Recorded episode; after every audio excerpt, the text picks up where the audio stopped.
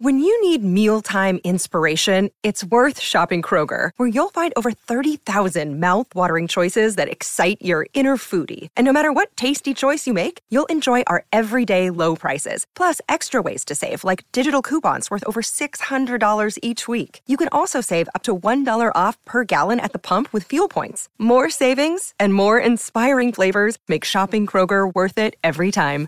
Kroger, fresh for everyone. Fuel restrictions apply. Another day is here, and you're ready for it. What to wear? Check. Breakfast, lunch, and dinner? Check. Planning for what's next and how to save for it? That's where Bank of America can help. For your financial to-dos, Bank of America has experts ready to help get you closer to your goals.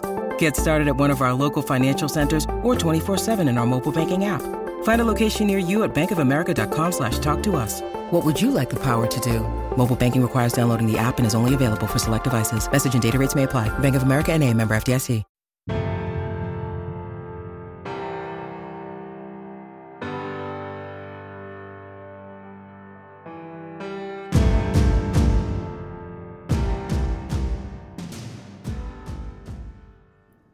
Tell you about a contest that we have going on. It's simple to enter, uh, hopefully easy for you to win.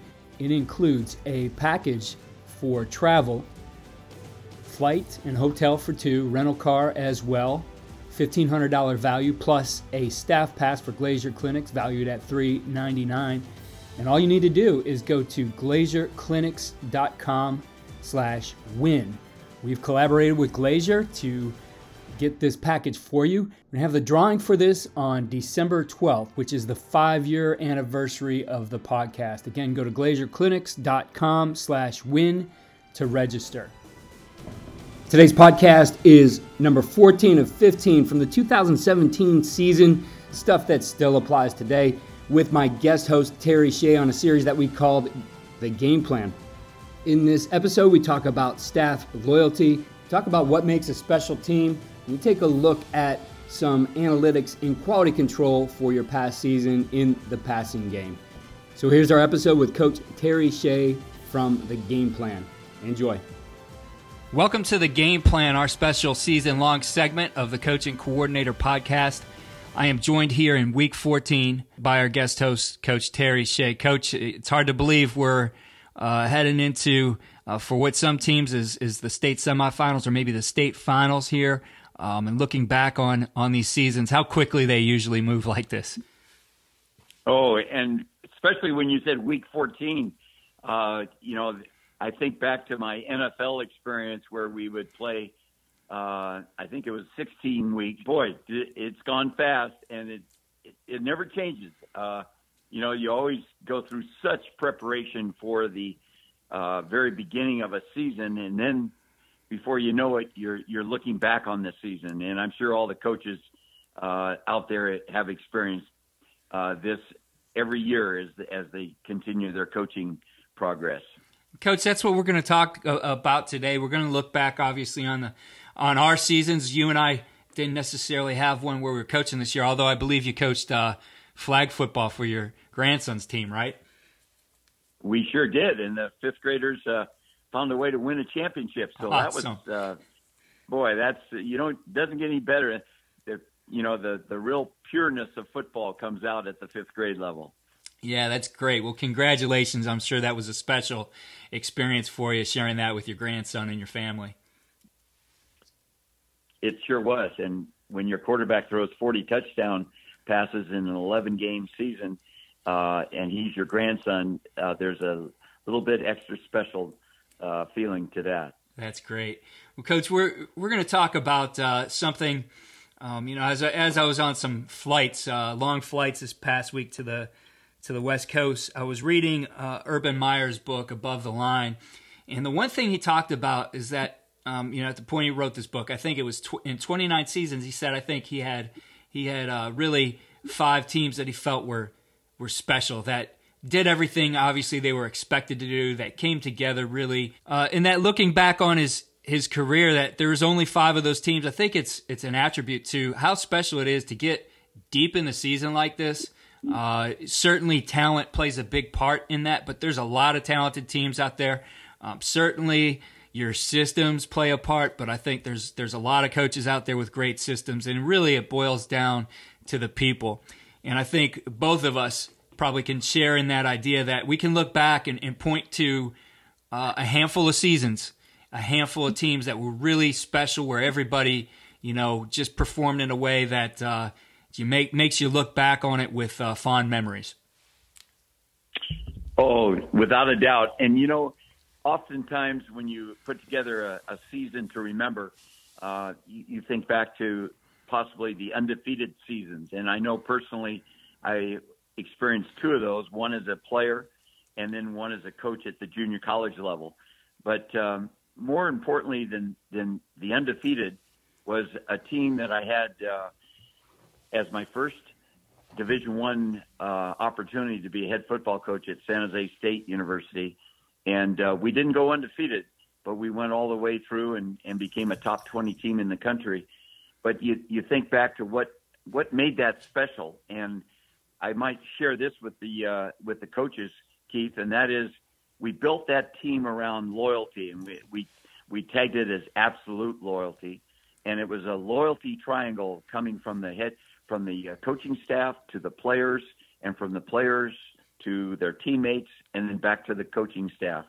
And um, I really felt like that's that was the glue that uh, started the season off, and it kept the season intact. And of course, when you end up in the top 20 in the national rankings, uh, there were some obviously some some really great performances, but the intangible of being loyal to each other uh, through the through the one point loss to the to the championship bowl game. Uh, that that's so important, and you've got to have something, Keith, that uh, kind of defines your signature as, as a team. And in that case, uh, and that particular team, that's what uh, really triggered. Uh, I think just a great season was was how you built the loyalty factor into everything we did uh, during the course of that year. Yeah, I agree. I think uh, loyalty is one of those intangibles that maybe loyalty isn't always talked about as much, but obviously it's it's a loyalty that starts with the coaching staff and those guys believing in each other and trusting each other. And and just looking at that group, that's not an easy thing to do and getting that just that that group of adults on the same page to be able to make it happen for the kids. You know, as you look at that attribute coach, you know, what are the, the key things or the tips you'd have to give the coaches that help build loyalty in a staff? Well, I I made it a strong point to uh, make sure the coaches knew that uh, at no point would they ever be able to, uh, in in a film review or in a game review among the coaches, would one of the coaches be able to say, you know, I, I told my player to do this, or I coached him to do that. That that in a sense and in a way is is being disloyal to your player. And uh, so I made sure that the coaches uh, understood that, and then I made sure the players understood that that would not be tolerated among the coaches in in these different sessions of, of review. And I think once the players heard that, they they realized that hey, this this isn't just a one way street. This is this is coming you know through the coaching staff to us, and then we have to you know obviously translate that with our with our teammates. So um, that was one approach I took, and and I felt like, you know, um, so often uh, the the the the blame game is is delivered when it comes to football, and uh, you don't you don't want your coaches to ever fall uh, to that you know to, to that factor of blaming someone else. Take accountability and let's get the job done uh, today, and and look forward to the next you know achievement that we have as a as a program. So that's what I would certainly share with the coaches. Yeah, that that's uh, some great stuff there, coach, and obviously, um, really not being blaming others, um, giving them that loyalty, taking the accountability for, you know, especially as a coach, that I, I really have a role in this, and if my guy didn't get it, ultimately somewhere in my teaching process, I failed that guy.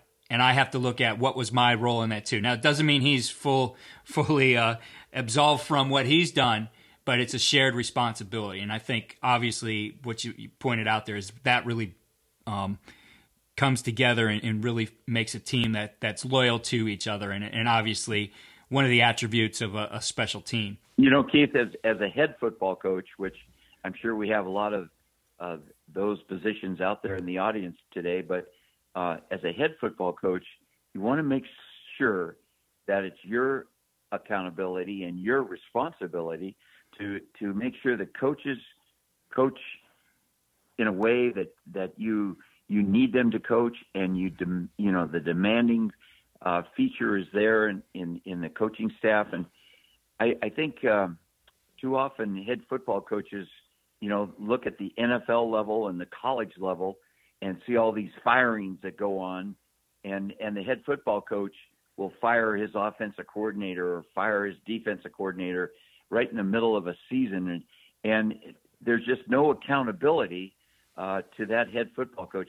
Maybe the most proud thing that I can reflect back on my coaching career, Keith, was uh, seven years as a head football coach at the college level. I never once um, released a coach. I may have reassigned him and, and put him in another coaching responsibility. But I, I never released a coach. And I always felt that your coaches are there because of you and you brought them together and it's your job to make sure they perform and they and they do it the right way. Uh, you don't you, you don't point the finger and, and let a coach go because of your inability to get him to do something the right way. Absolutely, coach. I think continue on with this idea of, of what makes a team special. And uh, one of the ideas or word that comes to mind for me is, is belief and a faith in each other. Belief in each other, belief in the coaching staff, belief in the players, belief in uh, you know the team leaders, the the systems you've put together, uh, kind of building a culture around really um, embracing those things and having faith that it's all put together and is there for a reason, which obviously having that belief then builds to a trust. And I, you know, it's it was such an important word for me as a head football coach, as a head high school coach, that uh, I, I, remember we even put the word "believe" on. You know, we got the decal made up and put it on the the bumper of of our helmets in the front. That you know, that was something the, the players would see.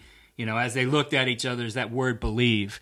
And as as we you know look back on some of our seasons, there was one team that just embodied that idea of belief.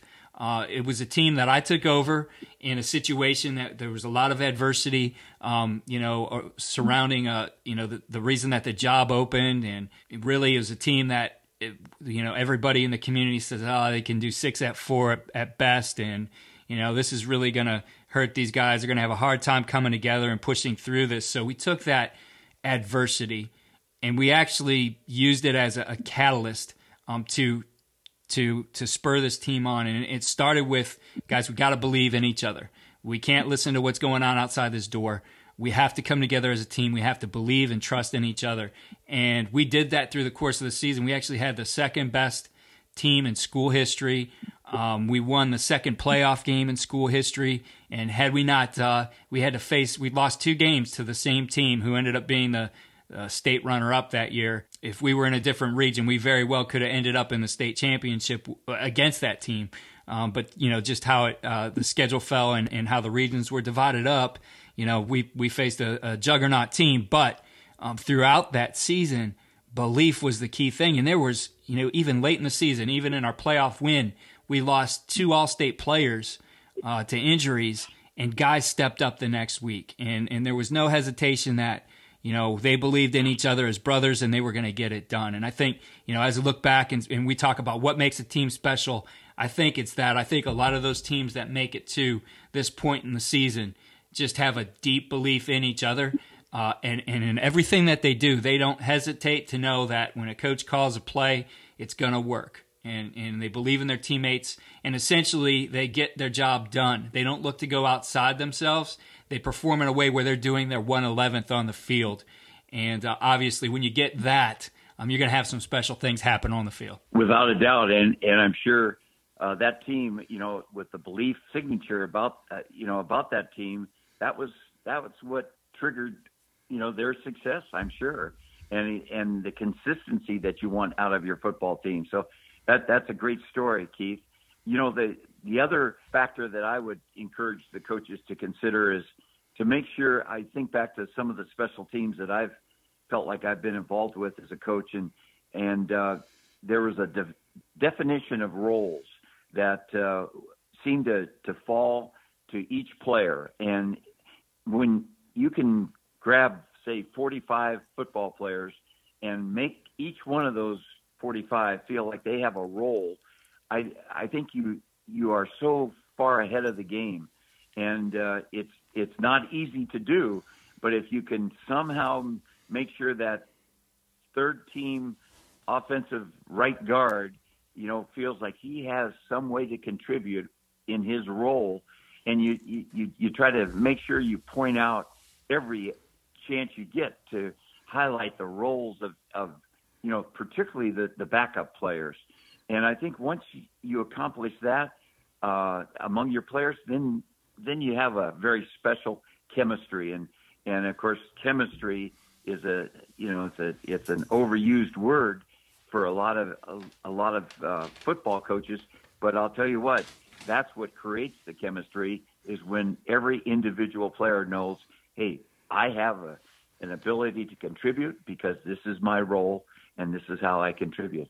So um, that would be another great feature to to instill into your program uh, as early as you can throughout the, you know, when you begin a football season. Yeah, I think you're right there, coach. And you know, something I've done uh, over the course of my career and realizing that um, I, I, think it was the second head coaching job I had that we needed to play more players. You know, I analyzed uh, at the time I was a, a, coordinator in that same program. I analyzed our our um, participation, and we had 16 or 17 players um, out of a roster of of uh, you know 65 guys, let's say, 16 or 17 who would see the field consistently. Some some games maybe a little bit more. I'm not talking mop up time. I kind of eliminated that as as uh, um, you know a, a factor in it um, not mop up time when the you know the game is is decided. I'm talking about playing in the meaning, meaningful meaningful parts of the game. We had 16 or 17 players play, and I thought it's just not acceptable. Um, you know, we have all these kids out here for this. They're putting their time in. We have to get them roles, and it led me to think about. Um, and, and I'll talk in terms of offense. Obviously, there's ways to to get those guys involved in in um, special teams, but made me think about offense and and how we could create a personnel system that looked for, that searched for skills that guys had that maybe were a little bit different than any others. So instead of just saying, okay, we're going to be at that time, you know, we were a 21 personnel team, or in other words, two backs and, and one tight end, um, and then two receivers.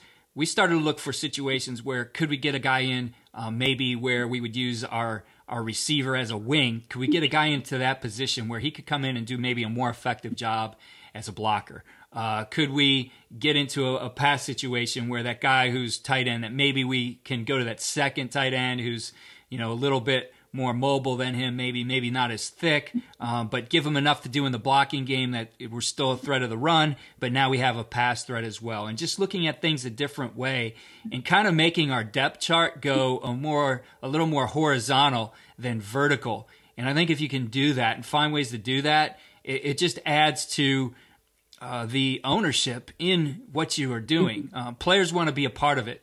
And, and especially today, I mean, that's, you know, a decade ago and thinking of that team, you know, we're living in a, society that is on demand and people want they want what they want right now. Uh, and we have a way to give it to them if, if we're creative in how we do that. So I think, you know, when you put your systems together, when you, as you're adjusting your systems over this next off season, to think about ways and think about your personnel and, and where can they contribute? Where can they play a role for your team within what you're doing and, and having the flexibility within your offense, defense, and special teams to get those guys involved? Outstanding, Keith. I, I still, as a young coach climbing the uh, coaching ranks, I remember Bear Bryant once said, "The morale of your team is only as strong as the last man on your bench," and boy, that stuck with me. And as a coach, uh, I ma- always made sure that uh, that last man or the last group of men, uh, last group of players, boy, they knew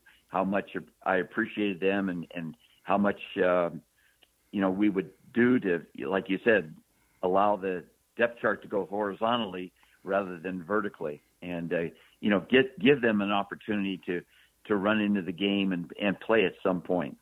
Uh, I've been asked this question often, you know, especially coaching all star games like I I have in the college level. I always felt like, you know, you've got to get your players in somewhere in the second quarter because coaches tend to get when they round the clubhouse turn for the second half of and and the game starts to become you know squeezed in terms of the points. Boy you tend not to play as many players during crunch time. So you try to get your players in in the first half of the game and uh, that allows them to kind of take ownership and and and give better support even going into the second half. So uh, I'd love to hear what you you just talked us through.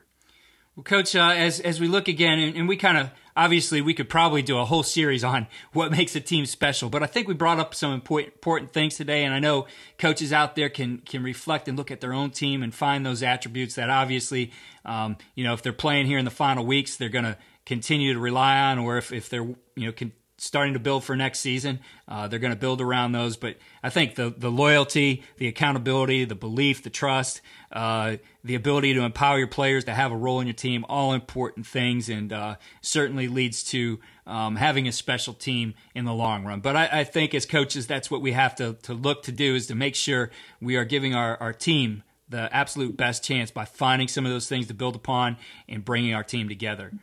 Um, as we uh, round out the show, Coach, uh, we've been we've been focusing on some things for uh, teams who are are finished and have packed up the equipment and uh, they're getting ready for the 2018 season um, by looking back at you know what they've done. And today we're going to focus a little bit on the passing game and give a few tips on how you can get started in analyzing uh, the passing game from this past season. And uh, as as I kick this topic off for us, I think it's it's not necessarily to just find um, the plays that work the best and you know plays that maybe need uh, some adjustment, but also finding the components in within those plays that have been both productive and others that need a little work. For example, I know um, in looking at pass concepts and, reviewing those in the off season, I'm usually usually able to find a route, one single route within a pass concept that maybe was unproductive. And for us, that always starts um, the discussion and the research on what can we do to make that part of, of that passing route more effective for us as we move into the next season? Well, you know, there's a there's an area of the game that uh, is at times highlighted, uh, particularly on the, you know, or the television, but uh, it's you know numbers of passes you've thrown throughout the course of the season or throughout a game that travel over 12 yards, you know, and, and, um, coaches always have to be aware of, you know, what's actually occurring in their passing game. And if you have a, a quarterback that demonstrates a good passing skill, you want to give him the opportunity to create, you know, big chunk plays, you know, plays that, uh, via the passing game can go 15, uh, 20 yards at, at an attempt and sometimes you're your own worst enemy because you you don't allow your quarterback to extend his arm. You know, you feel more confident in throwing the the short game that's anywhere from 12 yards or less. So that's that's one element to look at as you as you tend to review your your passing game and find out what exactly you have allowed your quarterback to do. The other there's another thought and that is Keith as as you evaluate your your uh, your passing attack. If, if your quarterback demonstrates accuracy, then the more accurate he is, the more opportunity you have for double cut kind of breaks in routes or crossing routes where your quarterback has to hit targets on the move. And if he's less accurate, if he's if he's uh, not going to get you, you know, a, a consistent passing game, because he's just not accurate enough, but he does other things very well to be your quarterback, then you have to almost program your routes to be more stationary type of catches. And so that's one way to divide your passing game up and evaluate it at the end of a season based on what style of quarterback you have throwing the football. That, you know that you bring that one up. I, I can recall a situation where we we found that exact type of thing in our analysis. Um, in in in particular, we were running a dig route, and we found we couldn't hit that one. We were very um, inefficient at hitting that part of the route. And the change we made, and, and we never really uh, made it during the season. We had talked about it, but we decided to to stay work it with it, see if it worked. It wasn't the primary one in there, um, but we we really looked at and evaluating that as we went to more of a I don't want to call it a curl, but essentially a route that became stationary with him running into a window and curling into a window rather than trying to run through the window and hit the guy on the run, um, which when we went to it the next year made that more productive in our, our passing game. So it's, it's looking for those little things within each pass concept that you put together within each pass play I think that that can help you make it more efficient for the next season because it's not, you know, you do have some momentum you've you've probably built within your passing game. You definitely have the learning you built within your players. So you don't want to say, "Oh, geez, look at this, it's not working." You want to find out what small things can you do to make it better and to build upon the learning that you've already installed within your players. Very much so, and and another element of of evaluation certainly has to come with the uh, play action pass, and and coaches tend to uh, they don't necessarily forget about that, but they tend not to call the play action pass uh, quite as easily as they as they do the pure pass drop or or or the quick the quick pass. So um, I hope all the coaches will never forget the fact that the play action part of the passing game is and can be your your best chance for um, you know the big production, uh, the big chunks of yardage, and you want to make sure that your quarterback understands how important that part of the game is uh, as he practices, uh, you know, during the off season and during the during the summer months, is that he incorporates the play action mechanic as much as he can because uh, that's where you, you you win a lot of football games.